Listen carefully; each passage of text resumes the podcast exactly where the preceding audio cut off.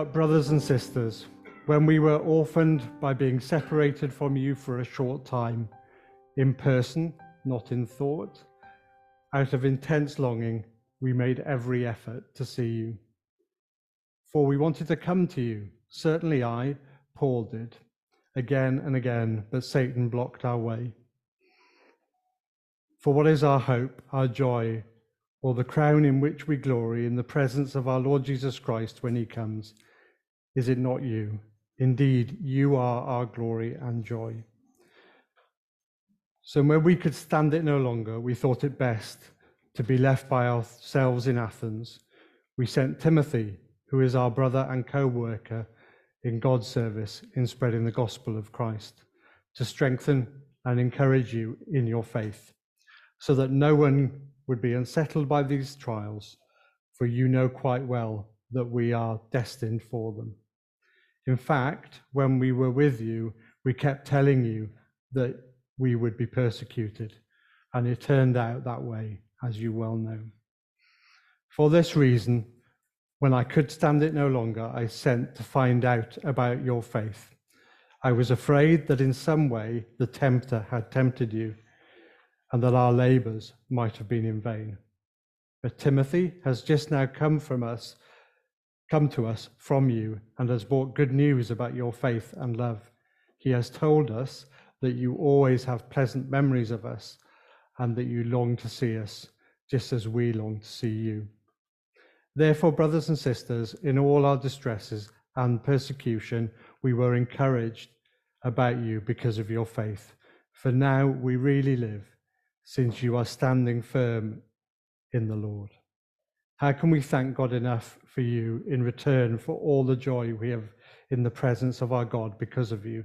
Night and day we pray most earnestly that we may see you again and supply what is lacking in your faith. Now may our God and Father Himself and our Lord Jesus Christ clear the way for us to come to you. May the Lord make your love increase and overflow for every other, for, for each other and for everyone else, just as ours does for you. May He strengthen your hearts so that you will be blameless and holy in the presence of our God and Father when the Lord Jesus Christ comes with all his holy ones. So if you're if you're in a big company nowadays, you might have heard of something called the Myers-Briggs uh, test. Myers-Briggs um, type indicator, it's called. It's four letters, which is supposed to describe your personality. You might have done this test to um, so you're for self-awareness, to understand uh, how you behave and how you think, and how to manage the team dynamics. Um, it was uh, it was uh, Myers and Briggs. That is, that's a mother and a daughter who did some research into personalities in 1920, and uh, originally wrote a book to uh, help women choose uh, what what work to do during World War II, going into industry uh, where the, the men weren't there, so the women were needed. So this would help them choose what was suitable for them. But now it's being used um, in companies uh, quite widely. Very popular. It was used in South Korea apparently um, during COVID for people to choose a compatible partner because um, they weren't getting out, I guess. You can look on the internet and find uh, people have done their analysis and they've assigned a personality type to all these characters in history. And you can go and look um, and see which historical characters uh, have the same personality type as yourself. So I match with Lenin and Yoda. Yoda is not strictly a historical character, but it was a long time ago, so I think it counts. The, and so you can look and see what the Apostle Paul has as his Myers Briggs personality type. Apparently, it's ESTJ or maybe ENTJ for those who know what Myers Briggs is. Depends on how you um, balance his strategic vision with his analytical mind. So, people have looked in to understand what the Apostle Paul was like. What was his character like? What we've got in 1 Thessalonians uh, chapters 2 and 3 is really something of the Apostle Paul's heart. poured out before us on the page. It's not a uh, dense theological argument as we get in some, some books of the Bible, as perhaps he's going into later on as he goes into that searching application. It's not really that either. It's not narrative. We have something of the story behind this in Acts chapter 17, as we've heard about, as, uh, as we read about when Paul went to Thessalonica and uh, established the church there. But what we have here is Paul in a letter pouring out his heart to this church. And it's good for us to study this because, as Paul says in chapter 1, verses 6 and 7, he says to the Thessalonians, You became imitators of us and of the Lord, for you welcomed the message in the midst of severe suffering with the joy given by the Holy Spirit. And so you became a model to all the believers in Macedonia and Achaia. And in 2 Thessalonians, he, he speaks about uh, working to earn a living himself in order to offer ourselves, he says, as a model for you to imitate. He's putting himself forward as someone to copy because he himself is imitating the Lord. So, our job tonight is to see the Apostle Paul, see his heart on display, get underneath that and understand it and what it means for us. So, given it's not a, a kind of theological argument, logically going from one step to the other, we're not going to look at it verse by verse. We've got two points tonight to cover. The first point is quite long, and uh, that's to comfort you that the second point isn't going to be as long. And we're going to, we're going to pick out where we see these uh, two key points as Paul describes how he feels about the Thessalonians and how he uh, wants to act for them. We're going to start by looking at Paul's joy. The language throughout this passage is very strong. All the Greek that he uses, he's straining to express what he feels. What is our hope and our joy? The crown in which we will glory in the presence of our Lord Jesus when he comes. Is it not you, he says to the church? Indeed, you are our glory and joy. When the NIV has, uh, when he, it says, uh, we were orphaned by being separated from you, that's a literal translation of that word, orphaned. He's switching the image, isn't he? If you remember last time we were looking at Thessalonians, he described himself as a nursing mother towards a church and as an encouraging father. He starts here by referring to them as brothers and sisters, and now he's saying he feels like an orphaned child. It's the language of family.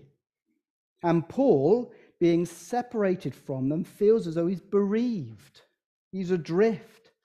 If you read back in Acts 17, you can see it wasn't a planned departure. There was no chance for long goodbyes. He was, he was uh, shuffled out in the middle of the night away from this, this city that was in uproar because a mob had been uh, set to, to hunt him out, as it were. So they were ushered out of Thessalonica by the brothers, by the church. And Paul is still feeling the loss to be separated from them. He's tried to see them again and again with intense longing. And it's not just that he kind of clicked, that he just kind of got on with this group of people. There's more to it than that. Paul speaks to the other churches like this in some of the other letters. In Philippians, he says, My brothers and sisters, whom I love and long for, my joy and crown. He speaks about boasting of the Corinthians in the day of the Lord Jesus, as he does here. He calls the Galatians even his little children, as does the Apostle John. As John writes to the churches, I have no greater joy than to hear my children are walking in the truth. There's this bond in the church, this intense love and longing. And Paul explains the reason for his love in verses 19 to 20. What is our hope? Our joy or the crown in which we will glory in the presence of our Lord Jesus when he comes, is it not you? At the coming of Christ, come the last day, as Paul bows before the triumphant Son of God, the Thessalonian church is his hope his joy, his glory, his boasting.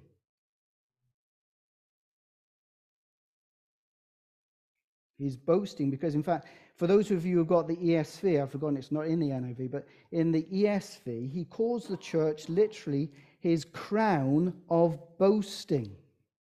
In the NIV, it's, it's the, uh, the crown in which we will glory. Paul is boasting of the Thessalonians, or planning to, at the coming of the Lord Jesus Christ. And we look at these words and we think, shouldn't his attention rather be on Christ himself rather than this group of people in Thessalonica? Here's some homework for you. I won't go through it because there's quite a few occasions in the New Testament, but you can, you've, um, I'm sure you've all got the Bible on your phone. If you've got the Bible on your phone, then you've got a concordance and you can do some study. And you can look at all the times when Paul says boasting is not good. Where then is boasting, he says in Romans? It is excluded. Boasting is excluded because salvation is by faith not by law. And then, having found all the times when Paul says boasting is excluded, and there are a number, find all the times when Paul says boasting is okay, or when he describes himself boasting. In Romans 15, therefore I glory, I boast, he says. I boast in Christ Jesus in my service to God. He says, I will not venture to speak of anything except what Christ has accomplished through me in leading the Gentiles to obey God. So, as you put all these things together, you will see that when Paul says boasting is bad, it is boasting what you yourself have done. When Paul gives an example of good boasting, he is boasting in Christ what Christ is doing or what Christ is doing through his ministry. His glorying, which is not a bad translation, his glorying in something which is right and good to glory in. Paul will glory, he will boast in what Christ accomplishes through him, specifically as Christ is building his church. And he sees that in the Thessalonians. And you can see that this is Paul's focus as he goes on. He is anxious for the Thessalonians. He could stand it no longer. He had to send Timothy to go and find out how they were. But you see what his interest was in. He says they were destined, this unchangeable divine appointment, destined for affliction and for persecution. Affliction is no accident, and it's an integral part of the Christian life. But that's not what Paul wanted to find out about. He was assuming they were going to have difficulties and troubles. Now, he sends Timothy in verse 2 to strengthen and encourage them in faith. And in verse 5, when he couldn't bear not knowing, he said he sent him to find out about their faith. Timothy comes back in verse 6. Literally, he says, with the gospel. That's the word he uses, the gospel of their faith and love. That's how it came to Paul to know that Thessalonians were living with faith and love toward one another. So in verse 7, he says, We were encouraged about you because of your faith. He's praying daily in verse 10 to see them so that he might supply what is lacking in their faith. And in verses 12 and 13, he's praying that they increase and abound in love with hearts blameless in holiness. It's not hard to see where his attention is focused. For now we really live, he says, since you are standing firm in the Lord. That's what is interested in his liveliness, his energy, his oomph. For now we really live. What gets you up in the morning? For me, it's an alarm clock, it's a cup of coffee, and that, um, that looming sense of inevitable submission to the schedule of the day that's before me. I'm not a morning person, and something has to get me out of bed. And for Paul, it is the church standing firm in the Lord. Paul's situation was not a good one. He says, In our distress and in our persecution, that's what he's suffering at the time that he's writing this. As he's anxious about the Thessalonians, he's got his own troubles. He speaks about Satan blocking him, hindering him from doing what he wants to do and going to see them again. And so you can feel that relief gushing out of the pages as he says, How can we thank God enough for you in return for all the joy we have in the presence of our God because of you? So let's dwell on this for a little bit. How does this joy, this glory, this hope, this boasting in the Thessalonians sit with the joy and the hope and the boasting in the Lord? The church is often described, isn't it, as, as work in progress. We're often told and, uh, and that, that we're, we're not finished yet. And sometimes it's not pretty. Church has been described as a building site. I don't know if you uh, noticed in the news there was a, uh, some, a block of flats in Greenwich that was built um, fairly recently. People have moved in to live there, but um, uh, they've been told to tear it down again because it doesn't match the plans. There are enough differences. I mean, one looks like a fairly generic tower block, and the other one looks like a fairly generic tower block, but they're different. And so they have to tear it down because it was different from what was planned. It's not going to be the case for the church. When God's work is done, we're told He called you to this through the gospel that you might share in, obtain, acquire the glory of our Lord Jesus Christ. That's in 2 Thessalonians the church obtains, acquires, shares in the glory of the Lord Jesus Christ. The church is glorious. It is an astounding thing that God is doing. I'm not a great gardener, but I do have a garden. and I was strimming one day with my strimmer around some borders, and the grass was uh, densely overgrown. And um, I saw a stick sticking out of the ground, and I just carried on strimming. And I think I just tore off all the leaves. That's not the actual stick, that's still got some leaves. But when I had finished, it was literally just a stick sticking out of the ground. And Laura said, What's happened to the rose that I planted uh, just the other week? And it, there were apparently some leaves on it before I started, but not, not when I finished, and I didn't recognize it. And the important thing to, to know is it was just a stick pointing out of the ground with a couple of leaves on it, but it was a rose. It wasn't that it was going to become a rose and grow into a rose.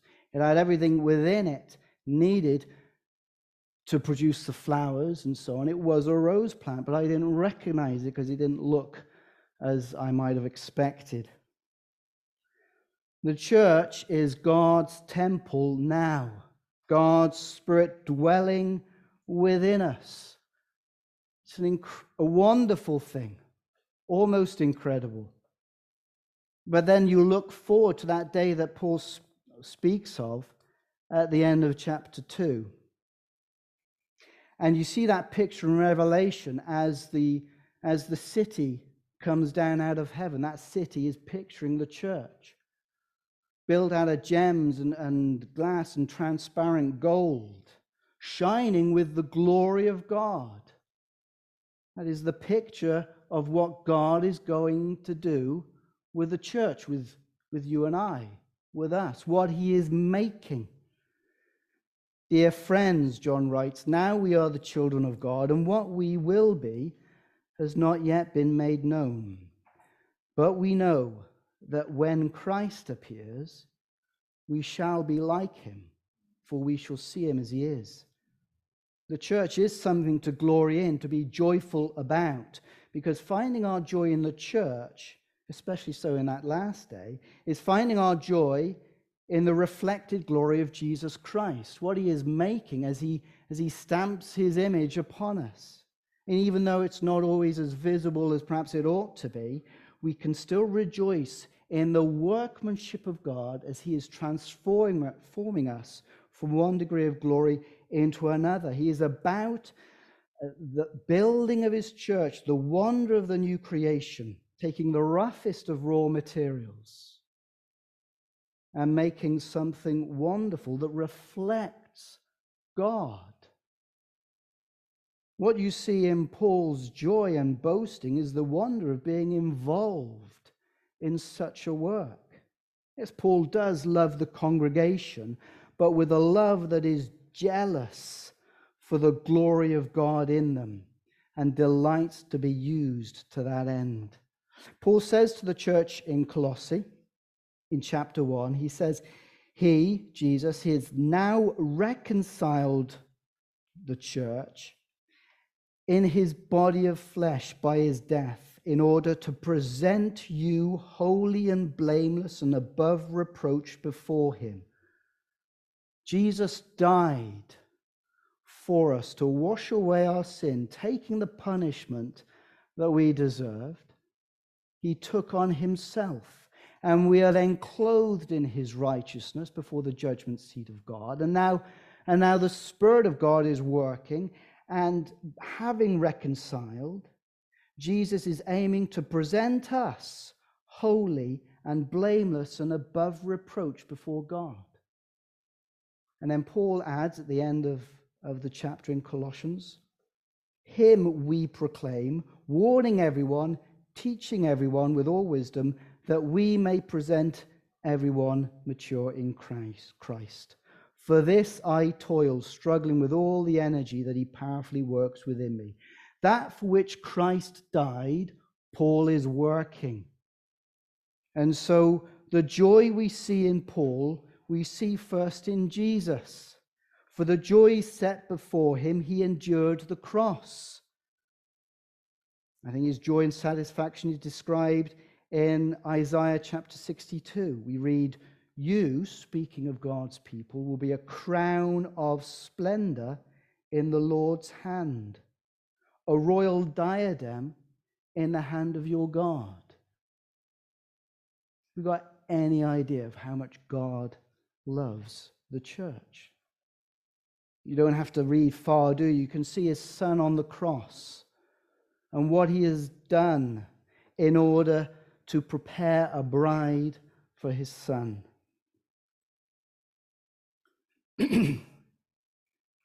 Last year, on the day that the, um, the death of Queen Elizabeth was announced, fairly late in the day, Laura said she wanted to go to London. So sometimes you realize you need to say yes. And so I said, yes, okay, let's go. I'd never been, I'd never gone to such an event like that before, such a kind of gathering. But uh, we found out the train times and we went off and we went to London on the day following the, the announcement. And we weren't the only ones. There was a large crowd, and it was getting denser and denser as we approached the palace. Obviously, you go to the palace and you leave a flower and so on. And, uh, and we were walking from the tube station towards the palace, and uh, as we were walking, slowly you could see queues and, and police directing the way. And as we got close to the palace, the crowds got denser and denser. And we started having to work our way through the crowds as people were coming and going, those who had already been and those of us who were still going. we got about 20 meters away from the palace gates, I'd say, that's a guess. But we could go no further because there were just so many people gathered around it. Was just like a solid wall of people, and you're just stuck there. You couldn't do anything, just stood there. It was Just this mass gathering of people around the palace. At one point, we see some police motorcyclists drive past, followed by a black car with the royal flag stuck on its roof. It was the king. First time the king was going to come to the palace. It was, we were there. It was that historic moment. and he drove off, and then, then you started to hear little murmurs to say that the king and Camilla were actually starting to uh, engage with the crowd and see the, the well wishers and everything. I couldn't see a thing. I was just surrounded by people. But I had John on my shoulders because it was far too crowded for him. And so I thought, John's probably got a, a, much better view. He might be able to see above the crowd and see the king. I actually handed him a phone. I said, John, point it over there. There's the king over there. Take a photo. Let us see what's happening. So, this is the photo he took.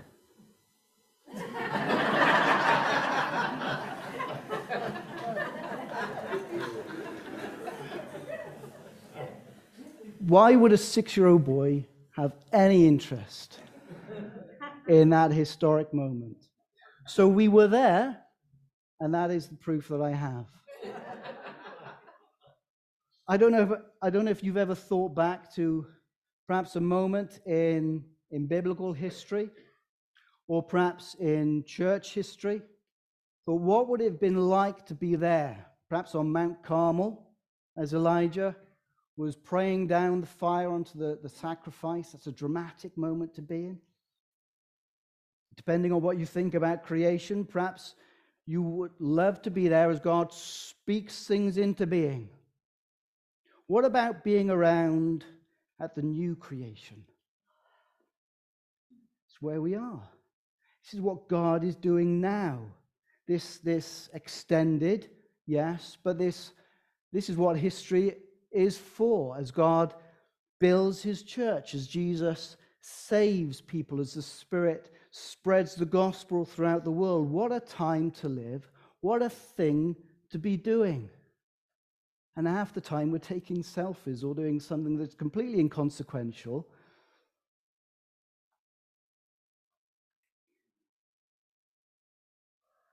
What a thing to be working for. How poorly we focus sometimes on those things that matter. Paul knows the glory of the church and he rejoices in it. He also knows how the church grows. It's not a small thing for Paul to send Timothy. He felt absolutely destitute as a result. There's more strong language as he describes sending Timothy out at the beginning of chapter 3. He clearly trusts Timothy. He's a good man that Paul is now without. And he speaks about being left alone. Paul's prayer shows us that he knows God's in control. Thessalonians are doing all right, it seems. So why does he send Timothy? Why does he still want to go? Again and again, because God uses people. Think back to a formative time in your Christian life, and there's going to be a person or a friend or a group of people involved in that, that growth in your Christian uh, faith because God uses people. So step back and let's see what's being modeled here in these verses. The Thessalonians are being prayed for, they're being prioritized by Paul in sending Timothy. Timothy is being used to establish and encourage them in faith. Paul is feeling, feeling orphaned as he's left the Thessalonians. He's feeling deserted as he sent Timothy, but he feels alive knowing that they preserve, persevere in faith. And you see what's going on that the church of Christ is thoroughly interdependent by design. You think of the images of the church in the Bible. It's the body. One part of the body hurts and the whole body suffers. It's a temple. One brick is dislodged and the whole building is compromised. One, uh, it's a family, a brother and sister is honored and the whole family rejoices. They're pictures of connectedness. It is God's design that the church is this interwoven. We're not meant to go it alone, which means you can't. But it also means you don't have to. You read Ephesians chapter 4, from which this is from. So Christ himself gave the apostles, the prophets, the evangelists, the pastors, and teachers to equip his people for works of service, so that the body of Christ may be built up until we all reach unity in the faith and in the knowledge of the Son of God and become mature, attaining to the whole measure of the fullness of Christ. Then we will no longer be infants, tossed back and forth by the waves and blown here and there by every wind of teaching and by the cunning and craftiness of people in their deceitful scheming. Instead, speaking the truth in love, we will grow to become in every respect the mature body of Him who is the head, that is Christ. From Him, the whole body, joined and held together by every supporting ligament, grows and builds itself up in love as each part does its work. From him, the whole body grows from Christ and builds itself up in love. What Paul is describing in Ephesians, he is working out in Thessalonians as he sends Timothy, as he prays for them, as he wants to be there, as they are affecting his ministry. He's sending a shepherd to build faith, that the church would build itself up in love and not be tossed to and fro.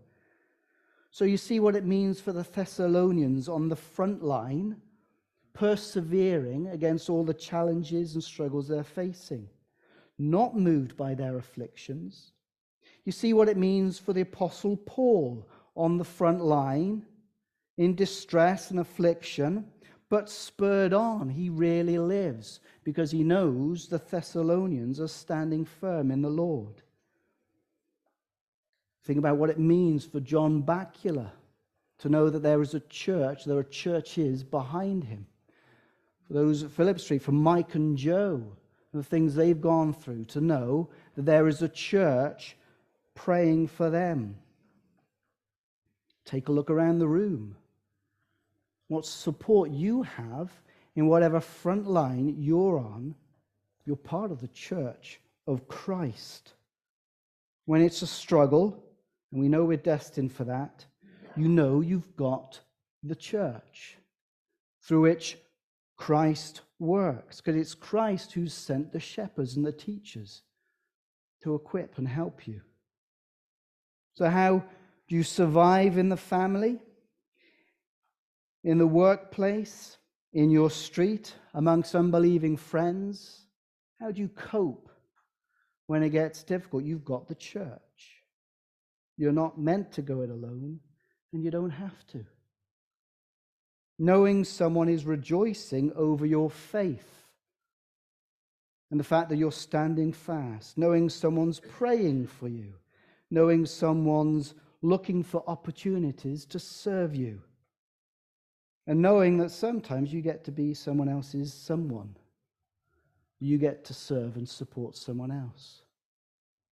It really is a glorious thing that God is doing.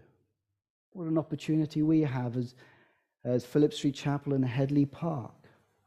What a blessing these evenings are as we, we, can, we can gather together, support one another, pray together, worship together, and seek to, to go out to our respective communities and, and worship God there as we, we share the gospel, knowing the support that we have, that what God has given us in one another. Modeled by Paul and the Thessalonians and Timothy and, and all the others.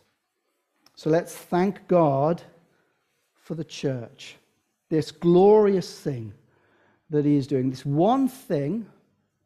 Now, there's plenty of things you can be doing in your life that are good and God honoring. We all need to go to work. Uh, I need to go to work in the morning. And um, I can remember an occasion at work where a guy was looking at a book, flipping over the pages. It was a book of uh, aircraft projects that, were, um, that never flew or perhaps didn't enter production, failed aircraft projects. And there was a retired guy, and he, he came and he looked over the shoulder of this guy as he flicked through the book he wasn't retired, so he, he, he, is now. He was an older guy who'd been in the industry for a little while, and he was looking at all these projects, and he said, "Yeah, I've worked on that one. I worked on that one. I worked on that one. I worked on that one. All these aircraft projects, they were good things to study, nothing wrong in them, but they never saw the, the light of day. I worked on aircraft projects that did see the light of day. And then one day they'll be out of production and they won't be flowing anymore and it'll go. Church goes on for eternity. This is God's work and it is eternal, bringing people in to hear the gospel and be changed for the glory of God, so that we see Christ's glory reflected back to him.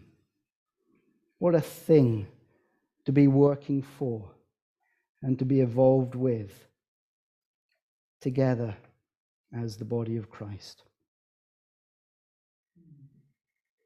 Holy Father, we ask that you would help us to see one another as you see us, to love one another as you love us, to know what it is that you are working in the church. We thank you that you would call us in to your family and that you would set us to work for your glory.